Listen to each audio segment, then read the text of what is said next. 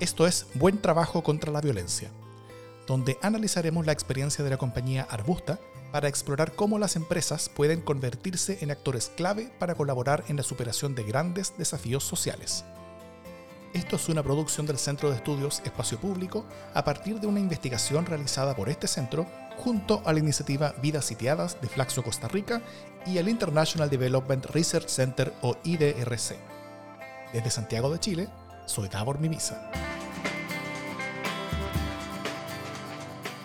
En esta serie de podcasts vamos a explorar cómo las empresas pueden convertirse en actores clave para la superación de grandes desafíos sociales. En particular en el contexto de una recuperación post-pandemia que pareciera venir acompañada, por una parte, de nuevos desafíos en la construcción de las bases para un desarrollo sostenible y, por otro lado, de importantes transformaciones en el mundo del trabajo. Y lo vamos a hacer con un ejemplo muy concreto, conociendo el caso de la empresa Arbusta, una empresa social latinoamericana del área de las tecnologías de la información, con operaciones en Argentina, Colombia y Uruguay, y conoceremos el impacto que ha tenido para sus trabajadoras, la mayoría mujeres de barrios vulnerables de la región, en lo que refiere a la prevalencia de situaciones de violencia en sus vidas. En este y en los próximos capítulos vamos a conocer sobre una investigación en profundidad que se hizo a la empresa, a sus trabajadoras, sus contextos de vida y cómo sus trabajos en Arbusta lograron cambiar sus vidas profesionales y personales. Vamos a conversar con algunas de estas trabajadoras para conocer sobre sus vidas y el impacto de su trabajo en primera persona, y también con ejecutivas de la empresa Arbusta para conocer mejor su modelo de trabajo y cómo podría ser replicado. Y finalmente conversaremos con mujeres ligadas al mundo de la empresa en general para contextualizar este caso en la realidad de las empresas de nuestro continente y poder también proyectar un mejor futuro donde las compañías tengan un mayor rol en la resolución de los grandes desafíos de nuestro tiempo. A continuación, algo de lo que escucharemos en los cinco capítulos de esta serie. Bueno, en Arbusta siempre nos, motivó el desarrollo del talento desde el primer momento. Eh, siempre trabajamos fuertemente con esa mirada puesta en las personas, pero siempre basados en, en, el paradigma de que el talento es universal y que no tiene género, y también buscando romper el paradigma de la escasez de talento en la industria IT, conectando con esas dos realidades. En Arbusta, Arbusta cree en ellas y ellas terminan como después de un tiempo internalizando eh, esa experiencia que primero es desde afuera hacia adentro, ellas terminan internalizándola y finalmente ellas creen en sí mismas. Yo la verdad, eh, antes de entrar a Arbusta, es algo que siempre le cuento, o sea, lo comentamos con mis padres porque nos parece increíble, es que no, no tenía un objetivo muy definido a futuro. Pero por ahora la idea de, de volverme una de las mejores analistas es como el, fin, mi meta. Ese era el foco del estudio, ver si es que el hecho de trabajar ahí en, esas condiciones, que son condiciones de buen empleo, de buen trato, etcétera, incidían en eh, lo que nosotros habíamos llamado la incidencia de la violencia en contra de y por parte de las propias trabajadoras. Siempre apoyar la investigación, eh, contar que las cosas se pueden hacer distinto, que en América Latina tenemos capacidades extraordinarias reconocidas a nivel global para tener empresas que tienen un impacto positivo, que reducen la violencia sobre las mujeres. Eh, eh, Arbusta es un ejemplo que lo podemos ver y, que esta investigación nos permite verlo con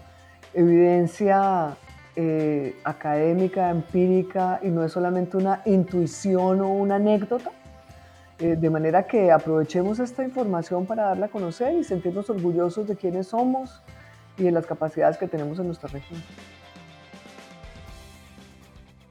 En este primer capítulo de la serie conversaremos sobre el rol del Centro de Estudios Espacio Público, su motivación para la realización de esta investigación, sobre las posibilidades que esta investigación esperamos pueda abrir hacia adelante, tanto para las sociedades de América Latina como en particular para las empresas del continente. Para todo esto tenemos a Eleonora Nun, quien es investigadora de espacio público y una de las responsables de esta investigación en particular y de esta línea de trabajo dentro de espacio público en general. Eleonora es socióloga de la Universidad de Chile y máster en políticas públicas de la Hertie School of Governance de Berlín. Hola Eleonora, ¿cómo estás? Hola Davor, ¿bien y tú? Muy bien también, qué bueno. Qué bueno. Eh, solo para tener un breve contexto, ¿qué es espacio público y cuál es tu rol ahí? Bueno, Espacio Público es un centro de estudios en políticas públicas eh, que está dedicado a em, la investigación en temas relevantes eh, para Chile y también en algunos casos para la región. Eh, y a partir de esa investigación, entonces, eh, genera propuestas de política pública basadas en esa evidencia. Es un centro de estudio que cuenta con un, con un equipo ejecutivo que tiene investigadores, tiene un área importante de comunicaciones, tiene un área importante de incidencia, de soporte, y además tiene un cuerpo grande eh, de directores que está conformado por em, personas en Chile de, de la trayectoria en distintos ámbitos, Em, con, eh, eh, pensamientos diversos. Entonces la idea es tratar de representar eh, una diversidad de, miradas respecto de lo que son los desafíos del desarrollo en Chile y la región a través de esta investigación y sus propuestas. Y mi rol ahí es un rol de investigadora. Yo estoy en un área que abarca temas que son relacionados con juventud, género y empleo. y hace ya varios años que venimos desarrollando ahí una agenda de investigación em, que ha que ha concluido eh, con este, este eh, proyecto respecto del cual estamos conversando hoy día. O sea, no ha concluido en el sentido que termina ahí, sino que es lo último que hemos hecho es este proyecto. Excelente. Eh, bueno, ¿y cómo llegaron desde esos intereses de investigación hasta este proyecto en particular? O sea, entiendo que hay una historia, ¿no es cierto? Tal vez cuéntanos el camino que los llevó a interesarse por la violencia como problema social en América Latina. Sí, mira, la verdad es que es un largo camino que nosotros no, no anticipamos cuando partimos. Eh, las circunstancias nos fueron conduciendo hasta acá. Esto partió em, con un estudio que hicimos regional, bueno, originalmente era un estudio sobre Chile y poco a poco fue creciendo, creciendo, y terminó siendo un estudio que eh, incluyó a nueve países de América Latina, eh, que concluyó con la publicación de un libro que se llamó Millennials en América Latina y el Caribe, Trabajar o Estudiar. Entonces, este es un estudio que hicimos en nueve países de la región. Estuvimos realizando durante aproximadamente cinco años. Incluyó a México, El Salvador, Haití, eh, Colombia, Perú, Chile, Uruguay, Paraguay y Brasil. Entonces, originalmente, este fue un estudio que eh, buscaba responder a la pregunta sobre por qué habían tantos ninis en la región. Los ninis son los jóvenes que no estudian y trabajan, o sea, que no estudian ni trabajan se calculaba en ese minuto que aproximadamente habían en, América Latina y el Caribe 20 millones de niños, era la región del mundo con una prevalencia más alta de niños. Entonces, este estudio partió tratando de responder a la pregunta sobre por qué habían tantos niños en la región. Y eh, poco a poco, a medida que fuimos avanzando con la investigación, nos fuimos dando cuenta que eh, la realidad era otra, que en realidad eh, no habían tantos ninis así, eh, de acuerdo a la definición como estereotípica del nini, que es el joven que no está haciendo nada, sino que los jóvenes que estaban fuera del mercado laboral y del sistema educacional en realidad estaban muy ocupados. Estaban ocupados en tareas de la casa, estaban ocupados en empleos esporádicos que no, que no, aparecían como representados en las encuestas de empleo, estaban ocupados en un montón de actividades eh, entonces, un poco invertimos la pregunta y eh, pasamos a, tratar de entender qué pasaba en, las estructuras como formales de inclusión social que, se ofrecían a los jóvenes, que ellos no encontraban ahí un espacio donde desarrollar de manera eh, efectiva y convincente sus aspiraciones de vida. Entonces, eh, dentro de este estudio, que, como te decía era un estudio que tenía originalmente puesto el foco en lo que era la transición escuela-trabajo, nosotros eh, una vez que, digamos, abandonamos la pregunta como exclusiva sobre el tema de los niños dijimos, bueno, miremos entonces qué es lo que pasa en la transición escuela-trabajo, que muchos jóvenes quedan un poco en el camino, o sea, que, no logran insertarse de manera eh, como exitosa en el mercado laboral o en el sistema educacional terciario, digamos, y quedan ahí un poco en, como, eh, en el limbo, digamos. Entonces, eh, eh, dentro de este, de este estudio hicimos una encuesta muy grande a jóvenes de todos estos países e incluimos también un estudio cualitativo. Entonces hicimos grupos focales en todos estos países, tuvimos más de 60 grupos focales en América Latina, donde un poco tratábamos de preguntarle a los jóvenes, primero, cuáles eran, digamos, sus aspiraciones, o sea, qué, querían hacer ellos en la vida y luego cuáles eran los obstáculos y, facilitadores que encontraban en su vida cotidiana para cumplir esas aspiraciones. Y ahí ocurrió que sin que nosotros lo preguntáramos, porque la verdad era que no era un tema que nosotros anduviéramos buscando, salvo en el caso de El Salvador, donde desde un principio el equipo de investigación que trabajó ahí dijo que este era un tema, emergió eh, la violencia como explicación. O sea, en todos estos países, por muy distintos que son, o sea, imagínate que habían casos como, como Chile y Haití, digamos, en realidad realmente muy distintas. Pero en todos estos casos, en mayor o menor medida, de una u otra manera, emergió en la conversación la explicación basada en la violencia. O sea, que era la violencia la que eh, mantenía a los jóvenes excluidos del acceso a oportunidades educativas o laborales de calidad en sus países, cualesquiera que, que, fuera el país. Este primer estudio concluyó con un, libro, como te decía, que, publicamos, esto fue junto, Espacio Público junto con el BID y con IDRC, que es la, la cooperación canadiense, publicamos este libro,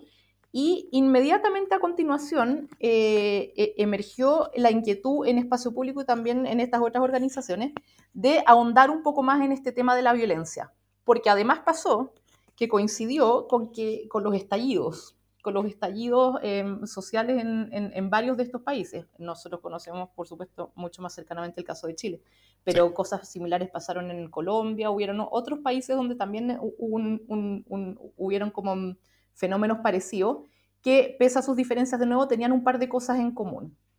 Una cosa que tenían en común era que el, protagonismo de los jóvenes, o sea, en, el caso de Chile fue muy evidente, había un, era como esto era por sobre todo impulsado eh, desde sus orígenes al menos por una generación joven, todo partió con, con los secundarios, o sea,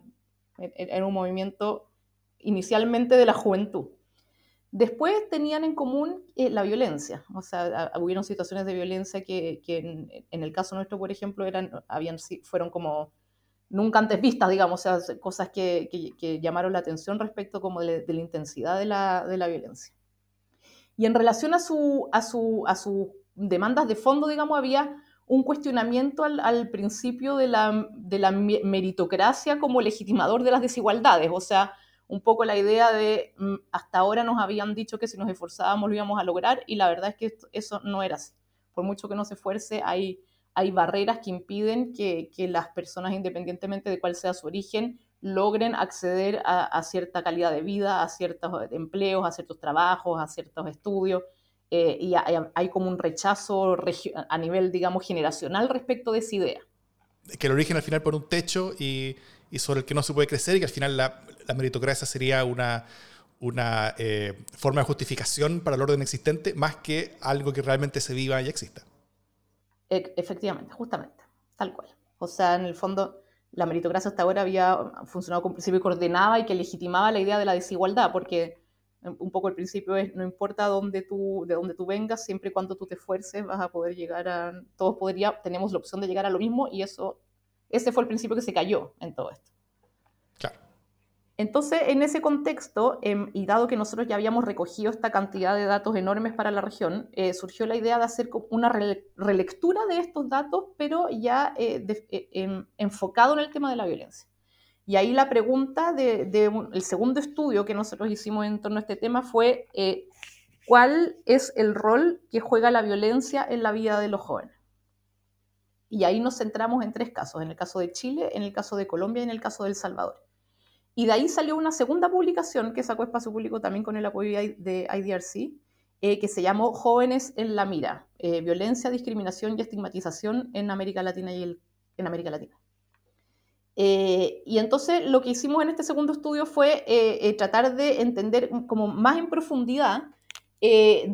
¿Qué era e, exactamente la violencia? ¿Dónde era que ésta era ejercida? ¿De qué manera se ejercía en contra de los jóvenes? ¿Y en qué medida constituía un obstáculo para la, realización de,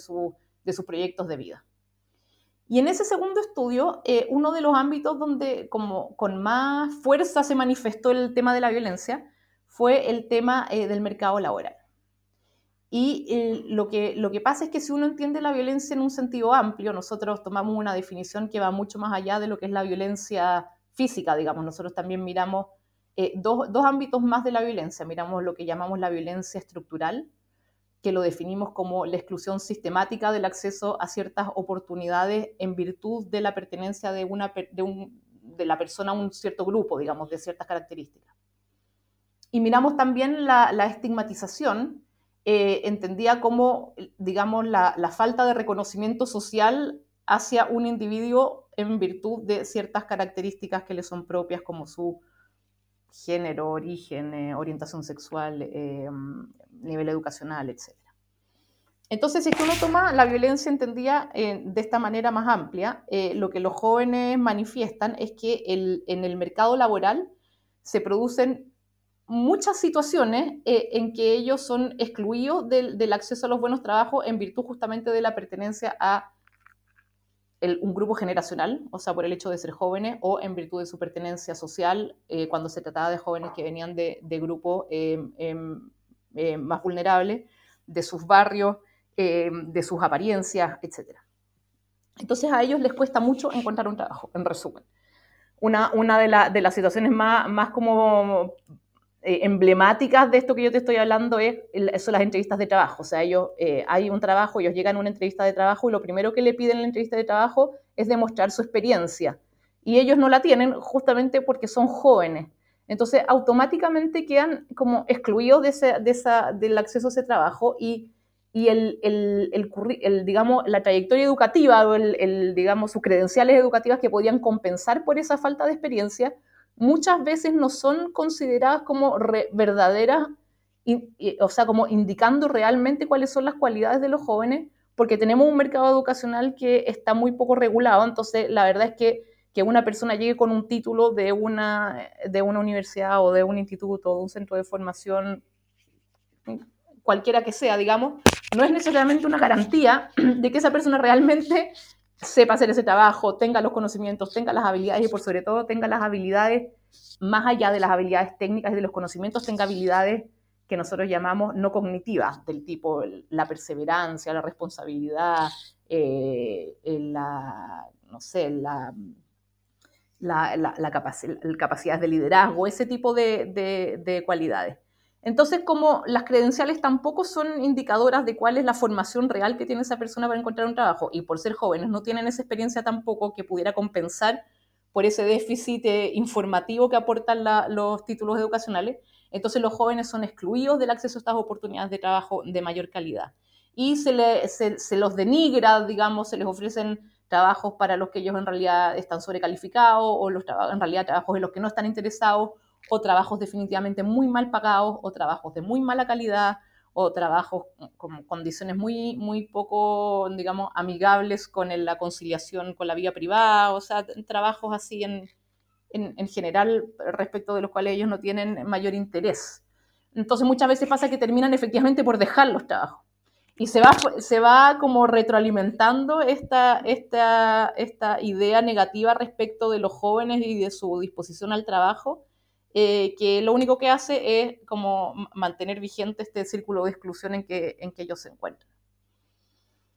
Entonces, cuando vimos esto, eh, dijimos, hay algo ahí súper importante en el tema como de las prácticas laborales, digamos, o sea, realmente como en la manera como se organizan las empresas, cómo es que contratan sus prácticas de reclutamiento, qué es lo que preguntan en las entrevistas, cuáles son las condiciones de trabajo que ofrecen, eh, ese tipo de preguntas. Y ahí apareció la oportunidad entonces un, un, un, fondo de investigación eh, donde también estaba eh, IDRC, la cooperación canadiense, pero esta vez un fondo administrado por una iniciativa eh, llevada por Flaxo Costa Rica que se llama Vida Sitiada. Em, y surge la oportunidad de analizar un caso que nosotros consideramos exitoso en resolver esto, estos temas que yo te menciono, que era el caso de Arbusta. ¿Cómo llegan Arbusta ustedes? nosotros habíamos ya establecido un contacto previo con, Arbusta en, otra oportunidad por, otro, otro fondo que se había abierto, eh, que era un fondo de investigación también, no me acuerdo exactamente cuáles eran las características, pero, pero, pero una cosa que tenía este fondo era que eh, podían postular o centros de estudio o empresas B. Y el mismo fondo hacía una especie como de match entre un centro de estudio y una empresa y, es, y postulaban como un, como un consorcio, digamos, al fondo. Y nosotros postulamos ese fondo y nos habían hecho el match con Arbusta y ese fondo no lo ganamos y habíamos perdido contacto con Arbusta. Pero cuando surge esta segunda oportunidad de, de, investigación, nos acordamos de esta empresa y pensamos que este podía ser un súper buen caso para observar qué pasaba si es que la empresa rompía con, esta, con estas prácticas que yo te describo. ¿Qué pasaba entonces en la vida de los jóvenes? ¿Cuál era el desempeño que ellos tenían? O sea, qué, qué, qué, había ahí, si es que, si es que realmente algunas, las hipótesis que nosotros estábamos manejando eh, eran, se observaban en la realidad o no. Entonces nos parece un súper buen caso de estudio para probar muchas de las cosas que nosotros veníamos pensando desde hacía ya eh, varios años, digamos. Y así es como surge este proyecto. Y en el caso de este trabajo con Arbusta, eh, ¿cuál fue la motivación en general de este trabajo? O sea, ¿qué fueron a buscar o qué preguntas trataron de responder? fue una pregunta súper eh, específica. Nosotros quisimos ver eh, cuál era el impacto que tenía el tener un empleo de calidad sobre eh, la incidencia de la violencia en la vida de los trabajadores de esta empresa. Perfecto. Lo que nosotros habíamos visto era que em, finalmente lo que pasaba era que como, como las puertas, digamos, del acceso a los trabajos de calidad sistemáticamente se le cerraban a los jóvenes, ellos terminaban trabajando normalmente en el sector informal, eh, con toda la precariedad que eso significa. Entonces, eh, Arbusta era eh, como el contrafactual, era un empleo de calidad. O sea, ¿qué pasaba si es que tú de partida les dabas un buen empleo? entonces, nosotros quisimos ver si es que eso efectivamente incidía en el tema de la violencia en, dos sentidos. Si es que eso hacía que las personas reportaran sentirse menos expuestas a situaciones de violencia en su vida cotidiana. Y por otro lado, si es que eso significaba que esas mismas personas incurrieran menos en actos que nosotros habíamos denominado violentos. Y aquí, eh, eh, de nuevo, es un, sentido bien amplio de violencia, o sea, no se trata solamente de, de, incurrir en, actos de violencia como directa, como, digamos, no sé, participar en actos delictivos o qué sé yo, sino que por sobre todo nosotros eh, estuvimos muy atentos a mirar lo que llamamos las conductas de riesgo. Las conductas de riesgo son la manera que asume la violencia cuando son ejercidas por el individuo en contra de sí mismo. Y ahí pusimos todo lo que tiene que ver con, por ejemplo, consumo de drogas, consumo de alcohol, sexualidad, conductas sexuales de riesgo, eh, y también ya en, un nivel todavía más eh, eh, abstracto de la violencia, todo lo que tiene que ver como con la internalización de, la, de, estas situaciones de violencia en, en, la manera como de funcionar de una persona, y ahí ya lo que miramos son, son más, más bien em, eh, como dimensiones propias de la psicología, que tienen que ver con, la, el, por ejemplo, la baja autoestima mm. eh, o la, la, incapacidad para proyectarse a futuro. O sea, ese tipo de, de situaciones nosotros también las pusimos dentro de lo que llamamos la, las conductas de riesgo, en el fondo, que es cuando la, la persona ya internaliza como su situación de exclusión en su propio funcionamiento y funciona como si fuera una persona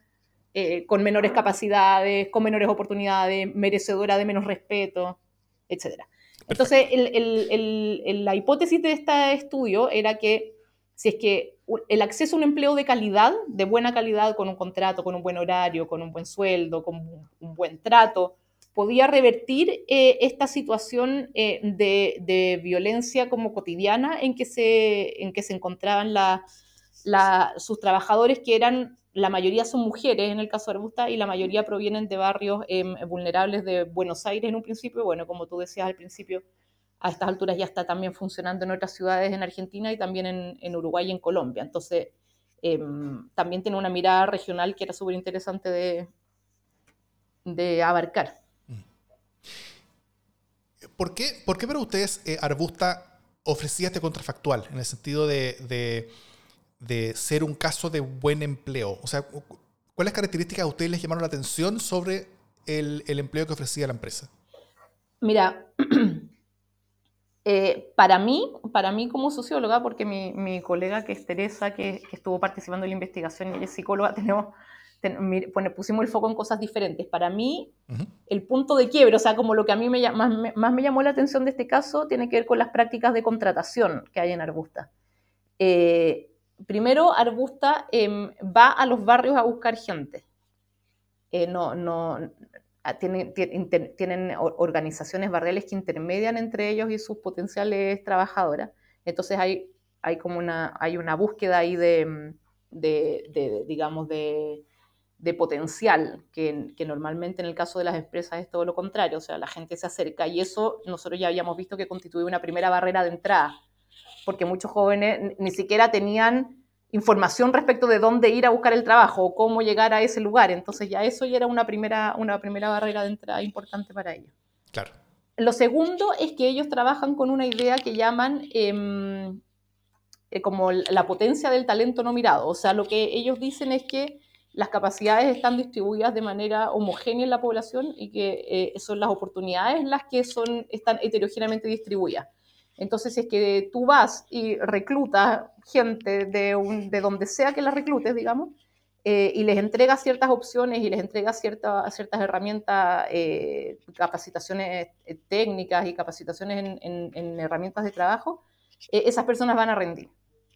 Entonces, eso rompe con, con, esta práctica que yo te decía antes, que era la, de, la del requisito de experiencia, la del requisito de formación previa a la hora de contratar, porque en el fondo ellos asumen que la gente que ellos van a contratar no saben de tecnologías de la información. Imagínate, o sea, eso es una cosa como súper, súper eh, específica que requiere de un montón de estudio. Entonces ellos definitivamente van y contratan a gente que no se ha formado en eso,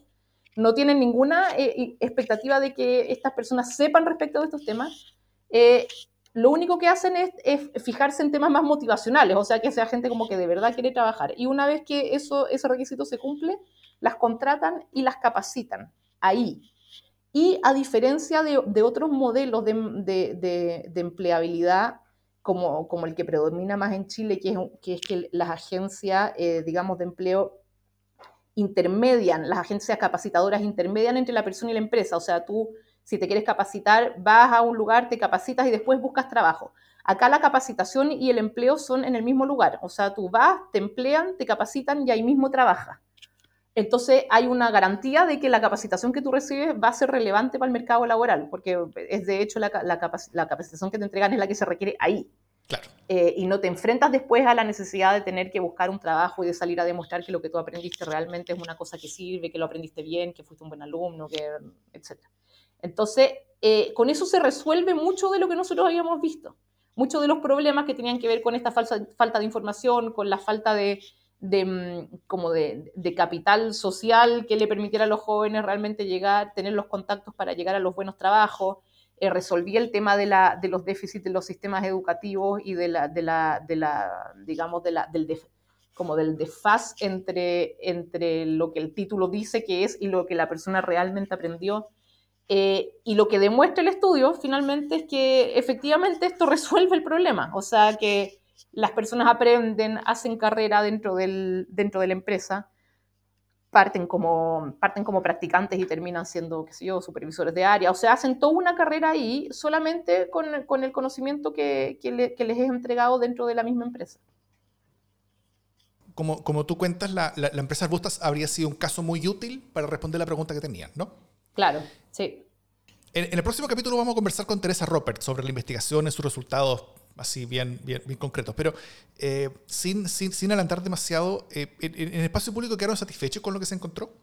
Sí. O sea, ¿fue, ¿fueron resultados robustos, útiles para, para contestar la pregunta? Sí, fueron, fueron resultados súper eh, potentes desde el punto de vista del, del relato que hacen las propias trabajadoras en, en, relación específicamente al tema de la violencia, porque en, en último término ese es nuestro foco, ese era el foco de la, del estudio, ver si es que el hecho de trabajar ahí en, esas condiciones, que son condiciones de buen empleo, de buen trato, etcétera, incidían en eh, lo que nosotros habíamos llamado la incidencia de la violencia en contra de y por parte de las propias trabajadoras. Y lo que nosotros vimos es que em, eso es así, o sea, ellas cuando llegan, cuando llegan a Arbusta llegan normalmente de, provienen de barrios que son muy vulnerables, o sea, están expuestos a situaciones de violencia, digamos, como eh, de violencia física, o sea, eh, temas de barrio, temas de eh, el, miedo en el, de, tener que transportarse, el miedo de ser agredidos en el espacio público, o sea, esos son, son temas como importantes para ella.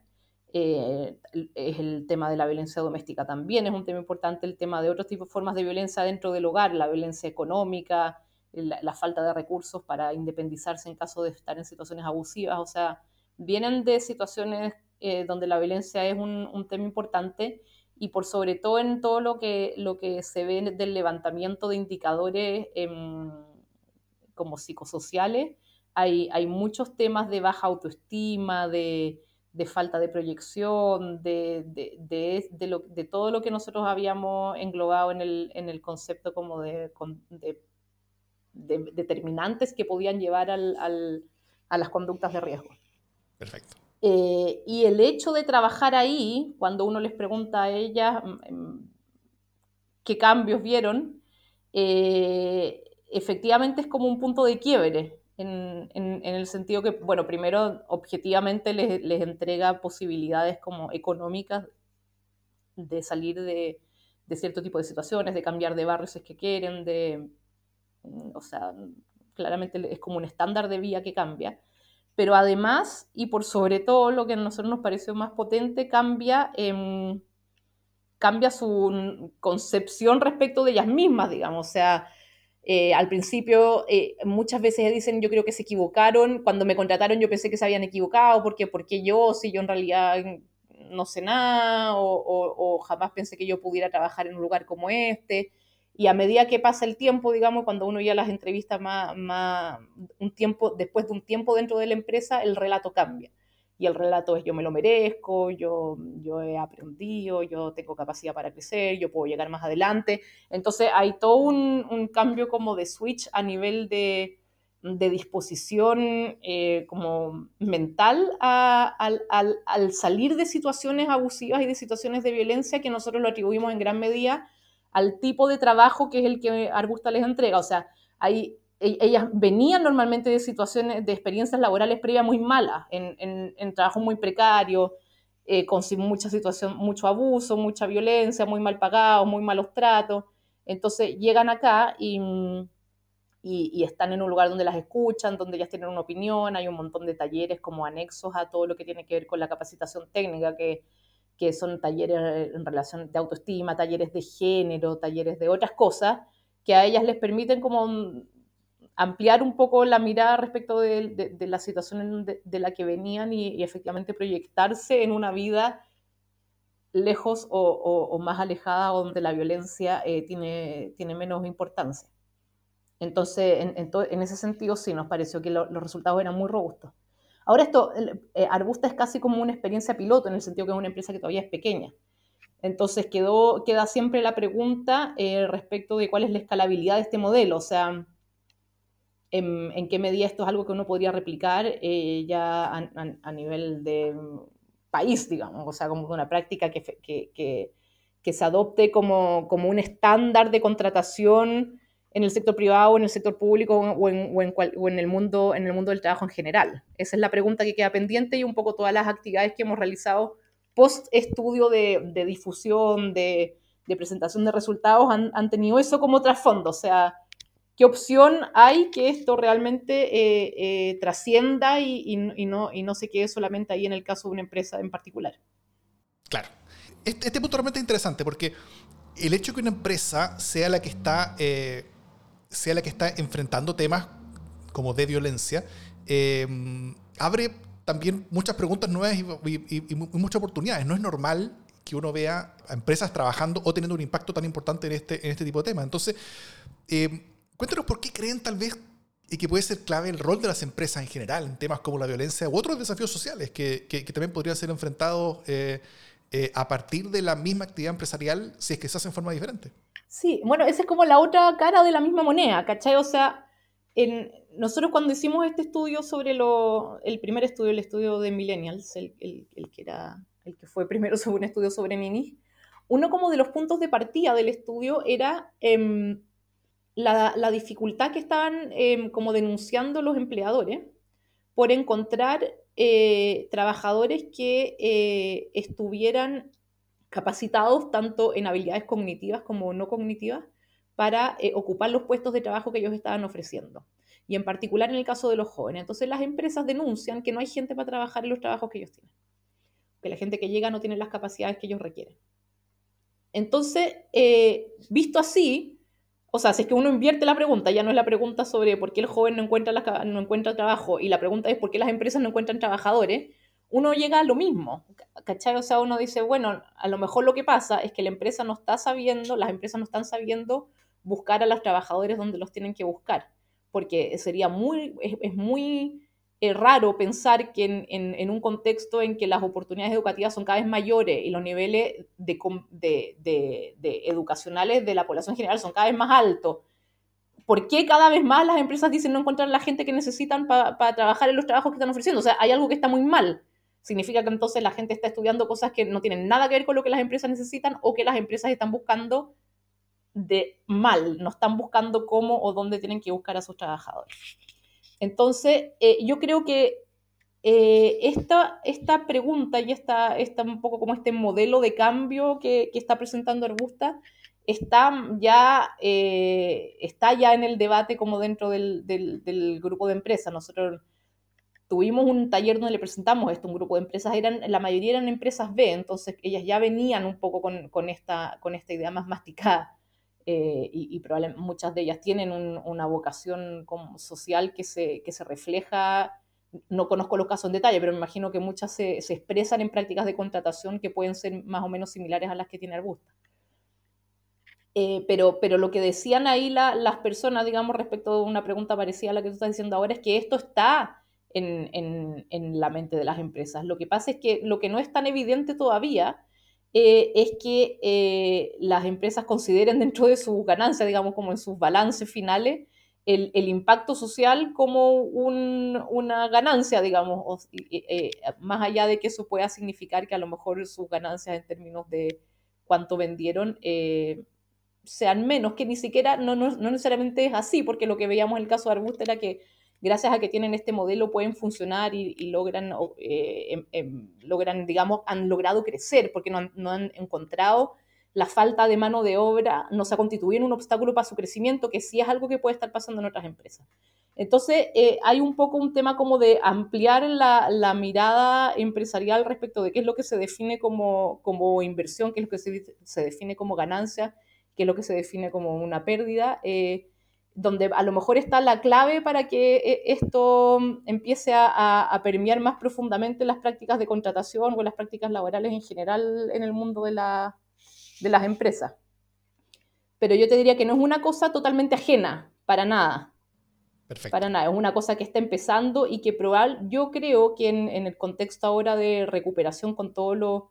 los, cambios que han habido en el mundo del trabajo y con, con las nuevas expectativas que, que, que se ve que hay entre los trabajadores respecto de qué es lo que el trabajo les tiene que ofrecer para que ellos efectivamente decidan tomarlo, porque mucha gente optó definitivamente por el trabajo independiente o por el trabajo, eh, eh, digamos, autónomo en un contexto en que eh, las empresas le, siguen ofreciendo condiciones de trabajo similares a las de la anteriores a la pandemia y que ellos en realidad durante el tiempo de pandemia, no sé, resignificaron a lo mejor lo que era la importancia del tiempo libre o del tiempo en, el, en la casa o de, o de, o de, qué sé yo, de ser sus propios jefes o lo que sea. Y entonces hay, hay cierta resistencia, o eso es lo que se habla por lo menos, de parte de los trabajadores por volver a trabajar en los mismos trabajos que tenían antes. Y hay como una demanda por nuevos trabajos. Entonces probablemente acaba haber un, un, tensionamiento hacia las empresas por, por, la, por cambios en sus prácticas laborales que eventualmente van a tender hacia cosas más parecidas a las que nosotros vimos en Arbusta. Eso en el caso positivo en que las empresas aprovechen la oportunidad. Podría, podría pasar también que, que esta fuera una oportunidad perdida y que en realidad todo siguiera como antes y la, los problemas solamente empeoraran. O sea, para las empresas solamente se volviera cada vez más difícil encontrar un trabajo y asimismo para las personas cada vez más difícil encontrar un trabajo adecuado a las nuevas expectativas que ellos tienen. Pero nosotros queremos pensar que esta es una oportunidad que se va a aprovechar por lo que hemos visto en las conversaciones que hemos tenido y que, que, efectivamente la pandemia podría redundar en un cambio en las prácticas, en las prácticas em, empresariales respecto de la, los tipos de trabajos que se ofrecen y las condiciones en las que se ofrecen, eh, eh, de manera de acercarse más a un modelo como este que nosotros estuvimos estudiando. Mm. Eh, en, torno a esto, entonces, podríamos decir que, que, muchas empresas que están básicamente buscando el, el, modelo de negocios, ¿no? Como, como para convertir esta esta acción o interacción social en, en, formas de hacer empresas que sean rentables y que sean explicables finalmente a los eh, accionistas, si es que los hay, o, o, dueños, etc. Eh, y, si que fuera así, eh, ¿qué tipo de aprendizajes cree que las empresas pueden tomar a partir de este proyecto o, de otros similares para poder ir construyendo ese, ese caso de negocio o ese modelo o esta, o esta intención o, incluso entregarle herramientas a personas dentro de las empresas que quieran ir avanzando en, sus corporaciones para, tener un, rol mucho más activo? Mira, yo creo que, por ejemplo, el tema de violencia, en, el caso de Chile, el tema de violencia hoy, es un tema que pasó muy rápidamente de ser eh, un problema aislado a ser un problema país. Eh, o sea, ya lo era, pero te estoy hablando como en, el discurso, digamos, en, la opinión pública, en lo que se dice. Hasta hace muy poco era un tema como muy, muy focalizado, era la violencia está en una zona o la violencia es contra ciertas personas o la violencia son ciertos grupos y había como una escalada eh, discursiva respecto de la importancia que se le iba atribuyendo a la violencia y, y qué tanto nos afecta a todos y pasó de ser problema de muy poco a ser de un día para otro el problema de todo y el más grave de todo y el, y el, y el, y el digamos, como el clivaje, eh, el nuevo clivaje, digamos. Eh, entonces, yo no creo que las empresas, ni, ni, ningún actor, digamos, social hoy día puedan ser indiferentes a esto. O sea, por ejemplo, ayer, ayer que fue la, la cuenta pública del presidente, todos los comentarios que yo escuché tenían que ver con la opinión respecto de cómo había abordado el tema de violencia, si lo había dicho, si no lo había dicho, cuántas veces mencionó la palabra, qué medidas dio. O sea, ese fue el tema. Ese yo diría que fue el tema, comentario así al azar, no, no tengo ningún estudio al respecto, pero de eso se habló, eso fue lo que se comentó. Entonces sería raro que en este contexto las empresas, como cualquier orador, se mantuvieran indiferentes y ajenos al problema de la violencia. Entonces, este estudio, de cierta manera, eh, lo que dice es las empresas tienen un rol muy importante que jugar respecto de ese tema, mucho más de lo que piensan, porque o es que no es solamente el tema de la violencia como, como que puedan ir a, pueda llegar una turba a saquear un supermercado, es mucho más que eso el alcance que tiene la violencia en la vida de las empresas, tiene que ver con la motivación, con el tipo de trabajadores a los que, a los que, que logran reclutar y también con el impacto que tiene la empresa. O sea, e, e, eventualmente va a empezar a pasar que yo pienso que, la, lo, el, digamos, el aporte de los actores, la legitimidad de los actores también eh, va, va, a tener relación con cuánto aportan ellos a resolver un problema social demasiado importante como es el de la violencia, como ha empezado a pasar, por ejemplo, con el, con el tema medioambiental, que al principio también era una cosa de unos pocos que se preocupaban por esto, y a estas alturas ninguna empresa no menciona el tema de la sustentabilidad ambiental en su balance. Mm más allá de lo que hagan y, lo que, y, las medidas que están tomando, es un tema que pasó a ser clave. O sea, las empresas tienen que decir algo sobre eso. Yo creo que con el tema de la violencia va a empezar a ser así también. Van a tener que empezar a decir algo sobre eso, van a tener que empezar a adoptar medidas sobre eso, van a ser evaluadas según eh, eh, el manejo que hagan de estos temas. Y lo que demuestra este estudio es que hay un mundo, digamos, de opciones eh, donde la empresa eh, puede intervenir para, para, resolver este tema, convertirse en un actor eh, orientado hacia un desarrollo social más allá de, de, su desarrollo, más allá de, de, su propio crecimiento, que también tiene, tiene beneficios, digamos, para, las, para la sociedad, también cumple un rol social directo en las comunidades donde está inserto por el tipo de trabajo que puede ofrecer. Entonces yo creo que eso, eso es algo que está partiendo ahora. hay una coyuntura especial en el caso de Chile y eventualmente eso podría servir como un catalizador para que este tipo de, cambios de, prácticas empezaran a, como a, florecer. Y Arbusta es un caso, no sé, podríamos pensar en muchas otras maneras, muchas otras cosas que podrían hacer las empresas para ser actores como más activos en el tema de violencia, pero pero por sobre todo yo creo que el, mensaje es eso, o sea, la violencia a ellos no les es indiferente, eh, son, son un sector que está muy amenazado por el tema de la violencia y este estudio demuestra que tienen mucho que hacer para, para aportar en, en contenerlo, en contener como esta, esta, esta desborde que da, llega a dar la impresión que está ocurriendo en relación a estas situaciones y, y, y en beneficio de la propia empresa y en beneficio de las comunidades donde están. Entonces, eh, yo creo que estamos acá en una ventana de oportunidad. Y ojalá em, se aproveche, digamos, o sea, depende de las empresas, pero también depende mucho de, las políticas que se implementen de, para generar los incentivos para que las empresas efectivamente cambien sus prácticas y, se, y, adopten algunas u otras prácticas, digamos, más en la línea de lo que demuestra este estudio. Súper. ¿Algo más que nos quieras contar? ¿Algún mensaje final? Eh, no, bueno, muchas gracias por, eh, por, eh, por, el, por esta entrevista y, y, nuevamente agradecer, siempre lo hacemos, pero a, la, a, todos quienes participaron de este proyecto, a la, a la propia empresa Arbusta y a Flaxo a través de Vidas Sitiadas y a IDRC que hicieron posible la investigación. y eso, y bueno, nada más. Súper, bueno, muchas, muchas gracias, Leonora. Que estés muy bien. Gracias, Davor, a ti. Chao, chao. En el próximo capítulo vamos a conversar con Teresa Ropert, quien fue la investigadora en terreno para este trabajo, y veremos en detalle de qué se trató la investigación y cuáles fueron los principales resultados obtenidos. En los siguientes capítulos conversaremos con trabajadoras y ejecutivas de Arbusta para conocer desde la perspectiva personal y corporativa eh, esta experiencia y luego conversaremos también con líderes empresariales para explorar aplicaciones, oportunidades y desafíos que se pueden abrir a partir de todo esto. No se los pierdan.